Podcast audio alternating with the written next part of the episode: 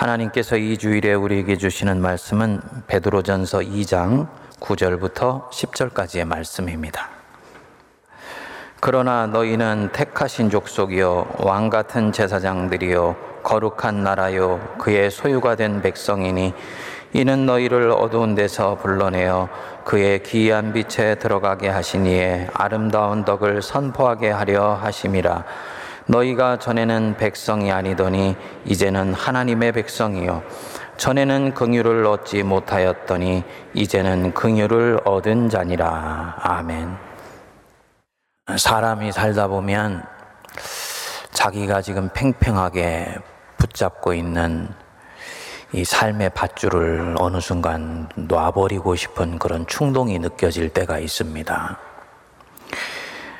안간힘을 쓰면서 어떤 일을 하다가 지쳤다든지 선하고 의로운 일에 열심을 냈는데 아무 보상도 받지를 못하고 허사로 끝났다든지 부당한 대우를 받다가 참다 참다 못해서 이제는 도저히 참을 수 없을 것 같다 싶어서 뭔가 행동을 해야 된다고 생각이 된다든지 또 힘을 갖고 있는데 그 힘을 이때까지 사용하지 않다가 이제는 이 힘 사용해야 되겠다. 라고 마음에 충동이 일어난다든지. 이런 상황이 밧줄을 놓아버리고 싶은 상황입니다. 할까 말까? 던질까? 아니면 계속 붙들고 있을까? 계속 참을까? 아니면 터트릴까?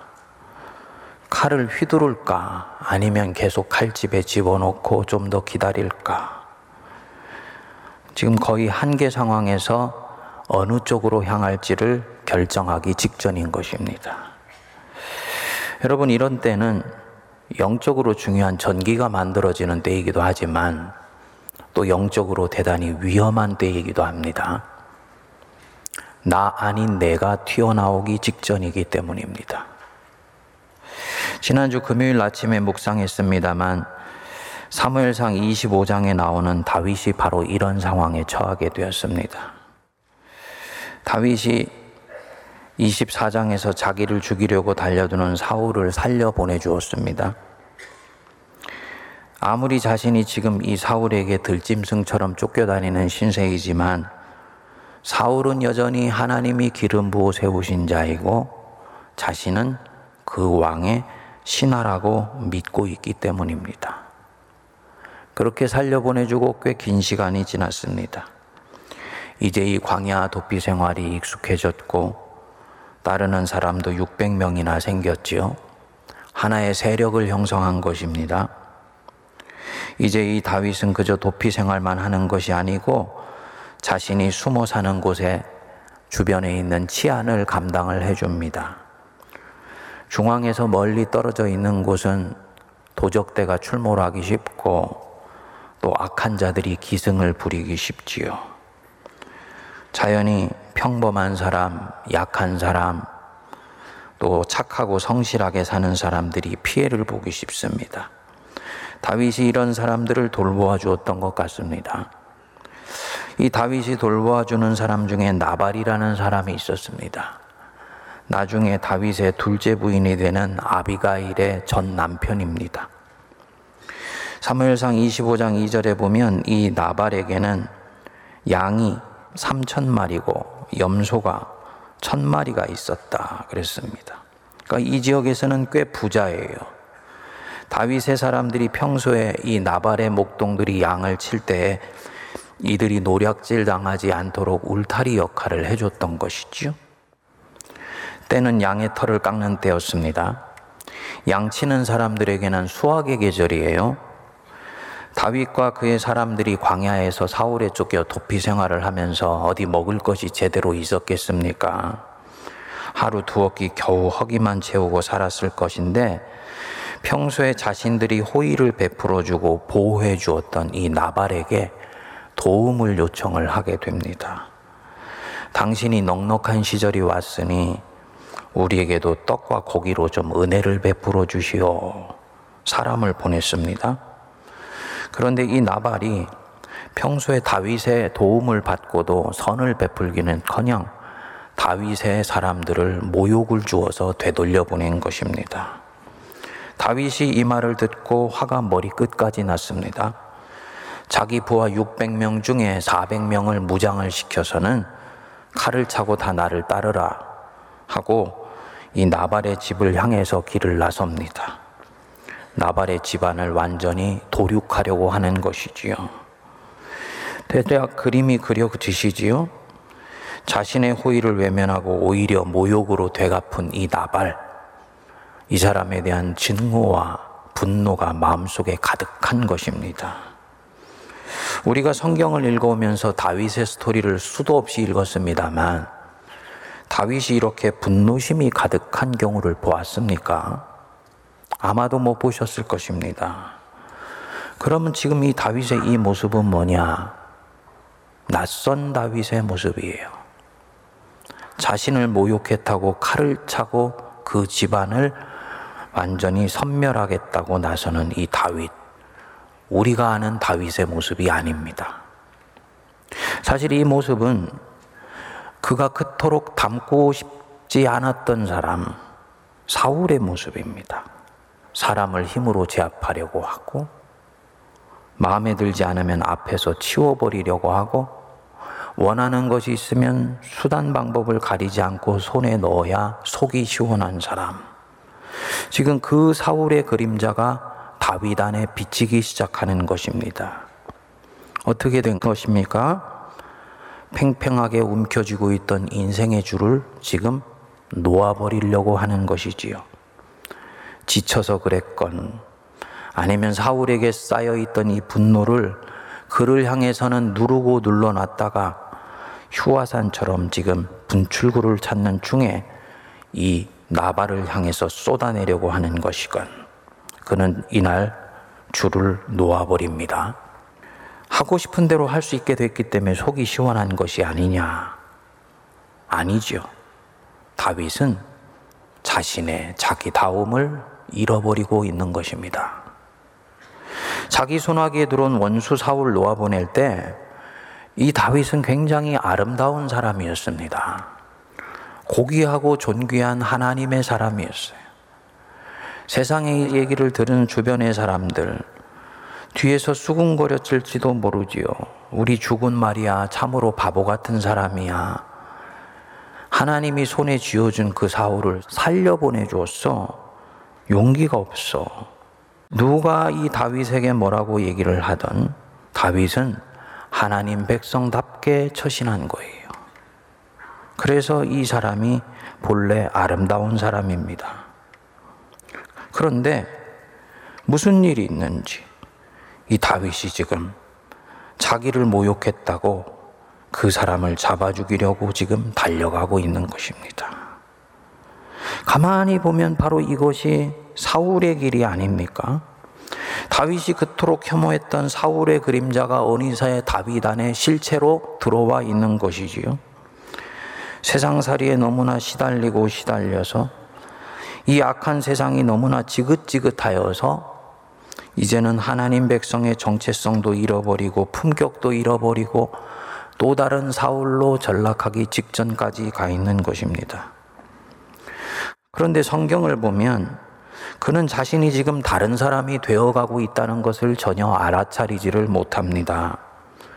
이게 우리 인간의 모순이고 문제입니다. 우리는 우리가 누구인지를 잘 모르고요. 우리가 지금 어떻게 변해가고 있는지를 모릅니다. 내가 어떤 사람으로 변해가고 있는지를 몰라요. 이 부분을 인식한다면 자주 옆에서 가장 가까이 있는 사람에게 물어야 됩니다. 여보, 내가 지난 5, 6년 사이에 변한 것은 아니야. 물어야 됩니다. 목사는 분명히 A라는 사람 깨우치고 돌이키라고 설교를 합니다. 그런데 그 A는 이건 박 집사가 들어야 되는데 하고 반응을 하는 거예요. 다윗이 지금 이런 처지가 되어 있는 것입니다. 너무나 소리 없이 지극히 자연스러운 격려를 통해서 무엇인가 진행되기 때문에 자신이 지금 밧줄을 놓아버리려고 하고 있다는 그 사실도 인식하지를 못합니다. 이대로 가서 400명을 데리고 그 나발의 집을 도륙한다면 그 사람 속은 시원할지 모르지요. 하지만 그가 여태까지 쌓아왔던 모든 것들은 그 순간에 허물어지게 됩니다. 표면적으로 무엇인가 다윗이 실패하게 되는 것이냐, 그걸 말하는 게 아니에요.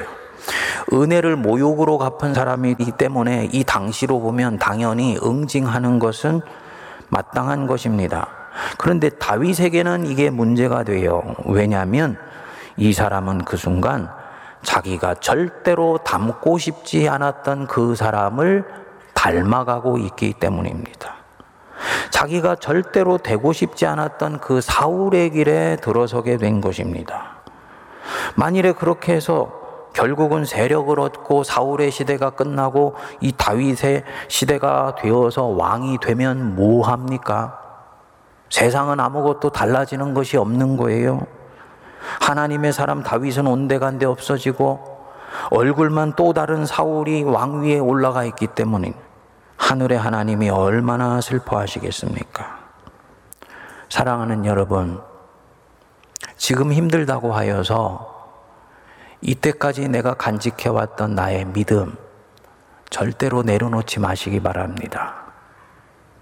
그 믿음 내려놓고 새로운 무엇인가를 내가 선택하려고 하는 순간 그는 잠시 상황이 좋아지는 것처럼 느낄지는 모르지만 그는 자기 인생에서 훨씬 큰 것을 포기하고 있는 것입니다. 이제는 도저히 못 참을 것 같다고 여겨서 이때까지 내가 소중히 여겨왔던 이 부르심의 걸음 절대로 포기하지 마십시오. 그는 단순히 소명을 포기한 것이 아니에요. 하나님 백성이 가질 자기 존엄성을 포기하고 있는 것입니다. 그리고 이제부터는 자신이 그토록 되기 싫었던 어떤 사람이 되어서 살기 시작할 것입니다. 오늘 본문 말씀에서 사도 베드로가 그리스도인이 본래 얼마나 아름다운 사람들인지를 말씀을 하지요. 너희는 택하신 족속이요 거룩한 나라요 그의 소유가 된 백성이다. 그리스도인은 그냥 그리스도인이 아니야. 예수 믿고 구원받아서 영생을 얻도록 예정돼 있는 그런 사람들만이 아니야. 너희들은 하나님이 뜻이 계셔서 바닷가의 모래처럼 많은 사람들 가운데서 택하여 세우신 사람들이다. 그렇기 때문에 너희는 하늘에 속한 백성이고 하나님의 백성이다. 세상의 진흙탕에 뒹굴듯이 살아가는 사람들 아니고 거룩한 나라로 부르심 받은 자들이다. 한마디로 얘기하면요.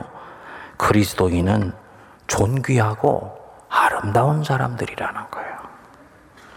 제가 목회를 하면서 보니까 우리 한국교회 성도들이 신학적으로 왜곡된 인간 이해를 많이 가지고 있습니다.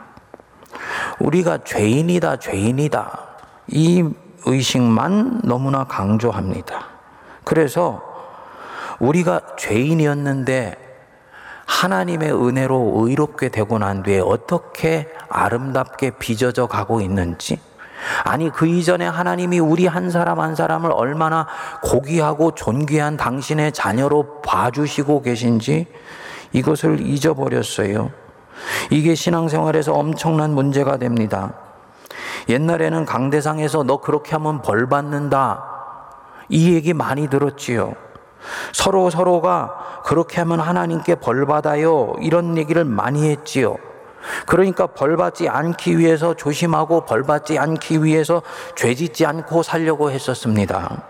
그런데요. 가만히 보니까 죄를 지어도 벌을 안 받더라는 거지요. 나쁜 짓 해도 하나님이 크게 내 인생에 문제 생기지 않도록 이끌어 주시더라는 거지요.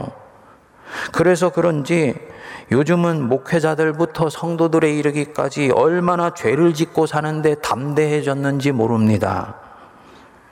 악한 짓을 해도 벌을 받지 않고 오히려 그 악으로 목사는 교회를 요리하는 것 같으니까 얼마나 죄를 짓는데 대범한지 모릅니다. 여러분, 그렇게 하는 순간 자신이 지금 하나님의 자녀가 아니고 비루한 인생을 살아가는 세상 사람들과 똑같은 삶을 살아가고 있다라는 것을 기억해야 됩니다. 벌 받지 않게 되었기 때문에 안심할 것이 아니고 하나님의 자녀의 존귀함을 내가 스스로 놓치고 있다는 것을 보면서 거룩한 수치심과 거룩한 부끄러움을 느낄 수 있어야 됩니다. 다윗이 지금 자기 존엄성을 버렸잖아요. 이걸 보는 하나님의 마음이 얼마나 찢어지실까요? 그리고 자기에게 부끄러운 짓을 하고 있는 줄도 모르고 분에 겨워서 지금 나발집을 향해 씩씩거리면서 달려가고 있는 것입니다. 그리고 이 사람 앞에 가로막가서는 여인이 하나 있어요. 나발의 아내이지요. 나중에 다윗의 둘째 부인이 되는 아비가일입니다.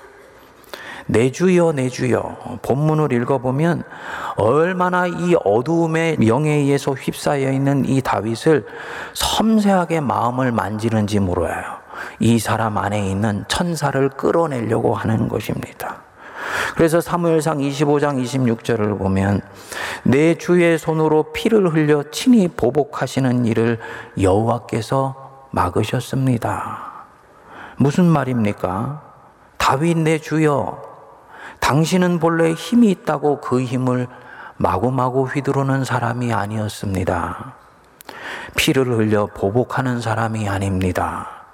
당신은 악을 악으로 갚지 않고 오히려 선으로 되갚아서 사람을 감동시키는 사람입니다. 당신이 사울을 죽이지 않고 돌려보냈다는 소문에 우리 이스라엘은 전율에 휩싸였었습니다. 사람이 얼마나 아름답게 살 수 있는지를 당신이 광야 생활 가운데서도 깨우쳐 주었기 때문입니다. 우리가 인간으로 사는 것, 그저 살기 위해 사는 것 아니고, 얼마나 고귀하고 아름답게 하나님의 사람으로 살 수 있는지를 당신은 우리에게 가능성으로 보여주었습니다. 그런데 지금 당신을 보세요. 지금 그 모습은 당신의 본래 모습이 아닙니다. 이 얘기입니다. 다윗 안에 있는 본래의 다윗을 깨워내는 거죠. 다윗은 이 말에 화들짝 깨어나게 됩니다. 그리고 자신이 본래 가진 그 존귀함을 회복합니다. 32절 33절에 이렇게 말씀합니다. 오늘 너를 보내어 나를 영접하게 하신 이스라엘의 하나님을 찬양할지로다. 오늘 내가 피를 흘릴 것과 친히 복수하는 것을 네가 막았느니라. 분노와 중요함에 자기 안에 움츠러들어 있던 이 하나님의 영이 다시 다윗 안에서 힘을 얻기 시작하는 것입니다. 다윗이 사울이 될 뻔한 위기를 벗어나는 것이죠. 그의 영혼은 다시 살아났고 그의 심령에는 다시 하나님이 역사하시기 시작하세요. 여러분, 우리 예수님은 그리스도인들이 살아가야 되는 이 세상이 절대로 만만치 않은 세상이라는 것을 잘 아세요. 그래서 주님이 자기 제자들을 세상에 보내시면서 말씀하셨습니다. 내가 너희를 보냄이 양을 이리때 가운데 보냄과 같도다. 세상은 이리 때 가득한 무서운 곳이다. 그래서 너희들이 그리스도인으로 사는 것은 절대로 만만하지 않고 선하게 믿음을 지키며 이 어려움을 견뎌내는 것은 점점 힘들어 보일 것이다. 주님이 그것 아세요. 그래서 우리가 한 번씩 이 밧줄을 놓아버리고 세상 사람들과 동화되고 싶어 하는 유혹이 있다는 것도 아십니다. 그런데 주님이 그렇게 가면 안 된다는 거지요. 어떻게 해야 되느냐? 이리 때 같은 이 세상, 양으로 계속 살아가야 됩니다. 자기 존엄성과 순결함을 잃지 않고 잠시는 연약해서 놓쳤다 할지라도 빨리 양으로 다시 돌아와야 합니다. 이것이 결국은 승리한 길입니다. 보십시오. 우리 주님이 자기 사랑하는 그 사람들, 눈에 넣어도 아프지 않은 이 사람들을 세상으로 보내시는데 왜 무장해서 보내시지 아니하시고 양으로 보내십니까? 양을 이리때 가운데 보낸가 같도다. 왜 사자로 보내시지를 않고 그 연약한 양으로 보내십니까? 양으로 살아도 넉넉히 이 세상을 이길 수 있기 때문입니다. 아니, 양으로 살아야 세상을 그리스도인이 이길 수 있습니다. 만일에 사자로 보내면 이 이리떼들은 살아남기 위해서라도 더 표독스러워질 것이고요. 자신의 맹수성을 점점 더 강화시킬 것입니다. 그리스도인이 양으로 가야 이 이리들도 자신의 맹수성을 서서히 내려놓고 무장을 해제하며 서서히 양으로 변화되고 가는 거예요. 그리고 우리 주님은 그렇게 살아도 충분히 이길 수 있다고 보세요. 그래서 주님이 부활하신 뒤에 이렇게 말씀하셨습니다. 너희가 세상에서는 환난을 당하나 담대하라. 양으로서 세상을 사는 것 절대로 쉬운 일 아니야. 그렇기 때문에 너희는 환난을 당할 것이야. 그렇지만 담대해라. 내가 세상을 이겼노라. 믿으십니까? 우리 주님이 죄와 죽음과 원수의 권세를 깨치시고 부활하셔서 우리에게 승리를 주시는 그 세상을 이미 만들어 놓으셨다는 것을 믿으세요? 그리고 우리를 그곳으로 보내시는 거예요. 그렇기 때문에 그리스도인은 자기의 존엄성을 잃지 말고 양으로 살아도 이 세상을 승리할 수 있습니다. 이 다윗 보십시오. 잠시 유혹에 넘어갈 뻔했지요. 하지만 그는 이것을 극복하고 양으로 이 광야를 결국 살아냈습니다. 그리고 하나님이 이 다윗의 걸음을 다 뒷감당해 주셨어요. 다윗에게 모욕을 주었던 나발 며칠이 지나서 하나님께서 그 인생의 숨을 거두어 가십니다.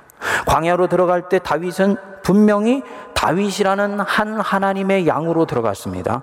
그런데 나올 때도 다윗으로 나옵니다. 더 온전해지고 더 멋진 다윗이 되어 나옵니다. 수많은 사람들, 수많은 그리스도인들이 이 광야로 들어갈 때 양으로 들어갑니다. 다윗이 되어 들어갑니다. 그런데 그 광야를 지날 때 1위가 되더라고요. 그리고는 나올 때는 사울이 되어서 나옵니다. 그래서 그 광야는 끝나서 나왔지만 그는 세상을 바꾸지를 못해요. 하나님의 나라는 그래서 퍼져나가지를 못합니다. 오늘 말씀을 듣는 분 중에 오늘 이 말씀을 들어야 하는 분들이 계십니까? 유혹인 줄 모르고 밧줄을 놓아버리려고 했던 나 자신. 그런 내 모습에 대해서 거룩한 수치심을 느낄 수 있게 되기를 바랍니다. 그리스도인으로서의 존엄성을 잃어버리고 세상 사람들과 똑같은 방식으로 처신하려고 했던 내 자신을 돌아보면서 거룩한 부끄러움을 느낄 수 있기를 바랍니다. 하나님이 이런 나를 만지셔서 새 힘을 부어 주실 것입니다. 그리고 이 이리 때 같은 세상 반드시 이기게 인도해 주십니다. 그러므로 내 사랑하는 자녀들아 견고하며 흔들리지 말며 믿음에 굳게 서라. 이는 너희들의 믿음의 시련이 헛되지 않은 줄 너희가 알미라. 기도하겠습니다. 하나님, 지나가는 인생들이 아니요. 썩어져 흙으로 돌아가는 자들이 아니요. 영혼으로부터 시작하여 영혼을 붙들고 살다가 영혼으로 들어가는 하나님의 백성으로 우리를 불러주심을 감사합니다. 택하신 족속이요 왕 같은 제사장이요 거룩한 나라요 하나님께 속한 하늘의 사람들이오니 세상을 흙과 먼지를 뒤집어 쓰며 오물 뒤집어 쓰고 살지 않게 하시고 하나님의 백성으로 살아 이 세상을 이기게 하옵소서. 그리스도인으로서의 존귀함을 회복하게 하여 주시고 거룩한 부끄러움을 느껴 주께로 돌아오게 하여 주옵소서. 예수님 이름으로 기도하옵나이다. 아멘.